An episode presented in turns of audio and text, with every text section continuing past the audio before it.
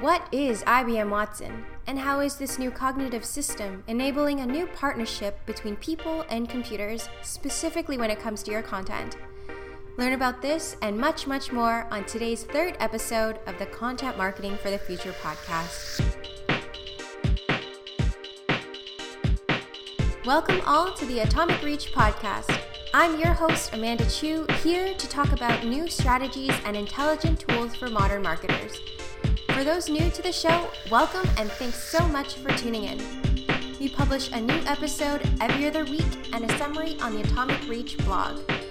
Today, we're in for a treat as we'll be talking to machine learning enthusiast, strategy building pro, and HubSpot professor Joel Traugott. Good morning. Good morning. How was Inbound? It was a good time. Um, it's the first chance I've had to like really mix and mingle with HubSpot's customers and little ecosystem. Because like a lot of folks here came up through support, and like that's all I've ever done, but I didn't. So I'm kind of lacking that experience until last week. So it was a good week. So I learned a awesome tactic from one of my more seasoned teammates with the follow up stage. Because if I asked everyone for a card, I would be obligated for like 40, 50 emails, right? they said just give them your card and tell them to email you. So that they self-select and you get like 10% of those people but they're the ones who actually want to talk to you. Really? Oh wow. It worked like a freaking charm. I had people like trying to shove cards at me. I'm like no no no no. Yeah take this. That's crazy. We have to try that. We're going to go to the gilbane one in a couple weeks um, in boston and we're just trying to figure out how do we get more people to contact us. Well i think i think you guys are uniquely positioned in that now people who aren't that good at marketing or start at marketing are starting to notice and talk about ML. And like that's when it really takes off when they just need someone who can do it for them. Mm-hmm, definitely. I mean, it's so new the concept itself. When we're speaking at that conference and we're just mm-hmm. thinking of how to approach this so that people aren't stressed, people aren't scared about what machine learning is and how they can apply it to their own strategies because it's it's kind of complicated when you first hear it. You're like, what a subfield of computer science? What is that?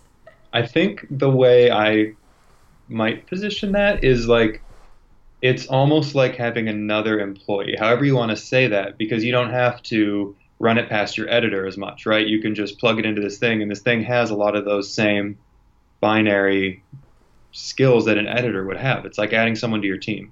So, when you were at Inbound, um, did you go to any of these presentations and which ones really kind of caught your eye? Like what tips did you have that say make it fun or entertaining? Um, i was pretty much working the whole conference so i didn't actually go to any of the breakout sessions. Um, what i did do was lots of drinking afterward to like get to know people and then on the tuesday i actually ran one of our trainings which was really fun. I think the big thing is having like a almost interruptive tempo between lecture and activity, be that questions, discussion, or a workbook, so that people don't have time to really get bored with either the activities or the presentation. What conference are you guys going to be at? Uh, Gilbane. It's a digital marketing technology conference.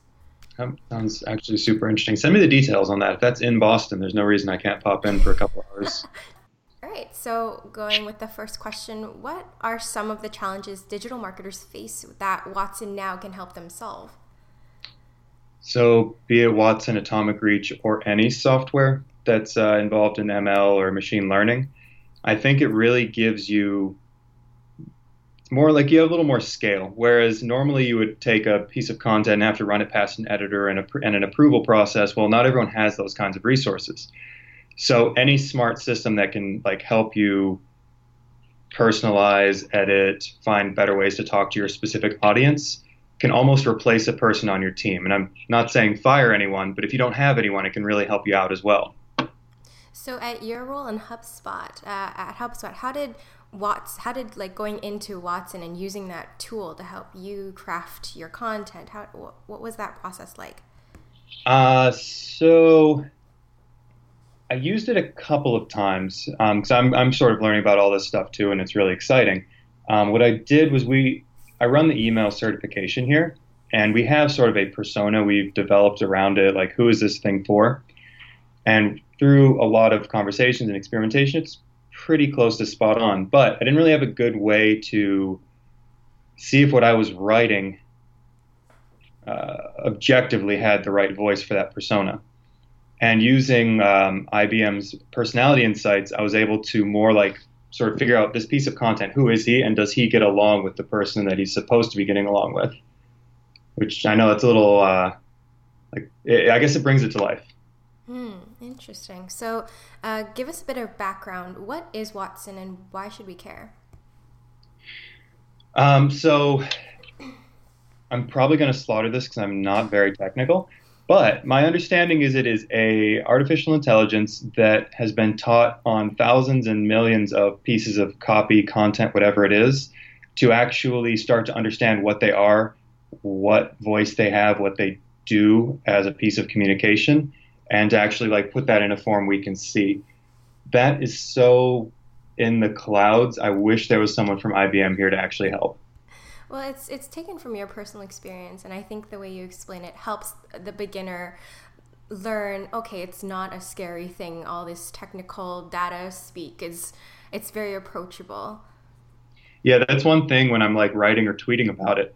I want to just say ML almost instead of machine learning because machine learning is sort of a big scary term. But luckily, with the various technology companies who are tackling this, uh, you just get to reap the benefits. You don't have to necessarily totally understand what's going on under the hood. Mm, so, with uh, ML, I guess we can call it now, um, are there any other platforms that you have your eye on that have intelligence in them? Yeah, so one that I've been using is called Boomerang Respondable. It's a Gmail plugin that like audits your emails as you type them for you know word count, reading level, likelihood of receiving a response, and then a few personality metrics. So that was one of the first ones I started messing around with, and it's pretty cool. Um, I think it's a little lenient on what people respond to, or maybe the people I'm emailing are busy. Um, but so from there, we went and started using the Watson platform, and then recently, and also the reason I'm talking to you is I got in touch with a little company called Atomic Reach, who are doing something pretty cool with uh, sort of real time ML editing, that sort of thing. I mean, do you want to give me a little more insight onto how you actually see your platform? Because I can't really tell the story that well yet. So, Atomic Reach helps anyone who's crafting content have more insight as to how to craft more effective, on brand, consistent quality content. So, you have the typical writer, you have marketers always writing something, always publishing something, and sometimes when that goes through many hands, you lose the tone of the brand, or you're not really sure as to what kind of emotion, what kind of perception someone's going to get when you send them that copy. So, what we're trying to do, um, we're actually going to be launching Atomic AI very soon, and that is what we call a universal editor. And so, you'll be able to use Atomic Reach in any platform that you write on, whether it's going to be your emails, whether you're writing um, a Google Doc, um, writing reports um, in our web app, WordPress, anywhere you write content, you'll be able to use our platform. So, from what you've experienced currently with Atomic Reach's platform and what you've done with Watson, and how do you think the two compare, and where do you think we should, or we should, and Watson can improve on?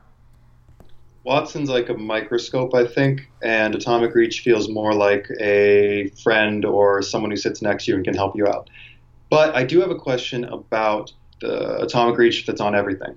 So, do you have any concerns if, say, 100 people are using this and the, the program is pulling a lot of the same substitutions, like very common words that people sort of understate, and it gives them new suggestions? Like, how do you think about making sure it's not telling everyone to say the same things, just like copy by committee might. So, how we do that is now we're not going to ask for you to connect your engagement data, but if you want unique feedback for your target audience based on your engagement data, based on your social media and data, and your blog, um, then we can give you more specific feedback and we offer our audit reports as well. So, any sort of content you have, if you give us an ebook of yours, let's say, we put it through our engine and we give you um, action items you can do to make your content more effective and more receptible for your audience. Interesting. So, how much flexibility do you have around goals? For example, I'm running an ad campaign. You know, I can have a bunch of different goals, be it how many people are actually seeing this ad, I'm shooting for a certain cost per click, Yeah, so whatever whatever the intended outcome is. Hmm. So that's what we go through when you request an atomic audit is we have a discovery call or when you first enroll in Atomic Reach. So when you first set up an account, we want to set up a discovery call with you to see what your goals are and we help you track um, if the change you're, changes you're making from when you first started with us to let's say a month down the road at, or at the end of your trial if you had an improvement Interesting. I didn't know you guys did that much support. That's actually a really good, really good thing to Thank be doing. you. Yeah, we, we just we want to make sure that you're covered in your content so that you're able to manage your own strategy yourself, and we're not always holding your hand, and you're constantly learning and able to adapt with the data that our engine scans and says, hey, your audience is kind of shifting to the more like experience level, the more specialist level. Maybe you want to start writing more technical, complicated content. Like for us, our audience last year was general, so very basic, very easy to read kind of stuff. But within the last six months, it's kind of changed to specialist. So it allows you to see who how much content you want to write for specific audiences depending on if you want more engagement depending on if you want more leads and traffic It's interesting. And you could also take it as like most of my content is general. I really want to get some more specialists to get more people there. So that could also tell you that it's time to start stepping up your writing game a little bit. Exactly. And we provide, hopefully, we provide easy to action uh, steps to just tweaking your copy so that it reaches that level. We've had um, our salesperson, he actually had to edit a blog post for one of our clients, and it was at a general level. And he's like, we have to get to academic. And it took a bit of time, but the fact that you could see it um, get more technical, more challenging to read, but for that audience was actually a quite interesting experience. That's actually really cool because sometimes as as the marketers or the copywriters in the business, we may be writing content for people way smarter than us, and that can be a challenge. hmm That's what we're going to be talking about at uh, Gilbane is the importance of language and understanding how people perceive it, and if you're writing or you're crafting for that audience because if you're writing for like a different culture let's say you're here but you're freelancing for somebody in um, london or england you know what that one word is not going to might not be the same meaning That's funny. I used to uh, I used to work for a UK agency, but I was sitting in the US, and I thought everyone was so very polite until like this French guy who I'd gotten tight with was like, "Yeah, um, when they say that, it means they're annoyed." and yeah, that that's that's real. It's uh, it can be hard to tell. hmm Like even when I went to Japan, and granted, it is going to be in Japanese, but there are ways to say thank you, and if you don't say thank you the proper way, it could be really disrespectful. Like for here, we're very casual, so we say thanks, and to us that's enough. But to them, if you say thanks to an older person or somebody on the street that you don't know, that's extremely disrespectful. that's that's actually that's a really cool way to look at it. Like I spent some time in Malaysia as well a few years ago, and they have sort of a unspoken thing where if somebody offers you a gift or food or whatever, you need to refuse it a few times. If you just take it the first time, that's like kind of greedy. so from Anyway, machine learning. Uh, well, it's all part of it, right? Data helps us understand better as to what we're saying and what we're trying to communicate, right? So, I, I guess just to get some insight from you, how do you pick what you should write when it comes to getting more motion in, in copy and communications? I actually typically use something called the MMS framework. I think it's a kind of it's a bit of an older one. Um, I think plenty of people will be familiar with it. I'm actually going to Google a specific thing so that um, I can actually tell you what it is. Yeah, because like a lot of people are having trouble with that, and we just updated our emotion measure to be more um, effective instead of just before it was just like highlighting blue or yellow, but it wasn't giving you any um, recommendations as to what words to actually use. And a lot of writers or and marketers are always trying to resonate with their audience and be more emotional, be more personable. And I just want your take on that. I think one of the big things I always try to check for before something goes out is sort of urgency plus relief. So like it's not enough just to like inspire urgency, be like, hey, there's this new thing, you need to learn this, you need to do that. It's easy it can be easy just to say all that stuff to sort of make your point, but then not give people a pressure release valve for like what's the next thing. Like that kind of fits into a lot of conversion rate optimization principles where you want to set them up but then give them somewhere to go. And then as far as like instilling emotion in copy, I mean, vocabulary is obviously important. The words you use are very important. Um, you can't just say something is very this or that. You need to really tell them why or how.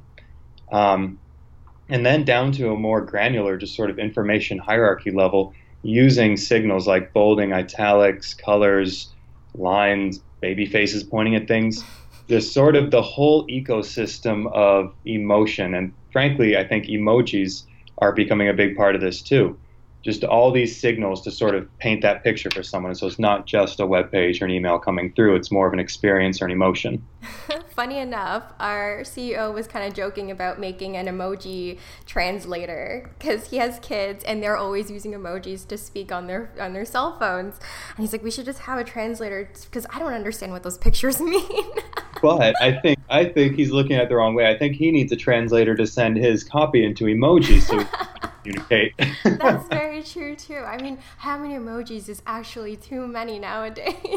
And I watched this really interesting webinar with this sort of hippie marketer lady. She was amazing. I loved what she was saying. She was talking about emotion online, and the way she put it was the first widely adopted expression of emotion on the internet was the like, mm-hmm. right? It's a thumbs up. It's I like this. Yeah.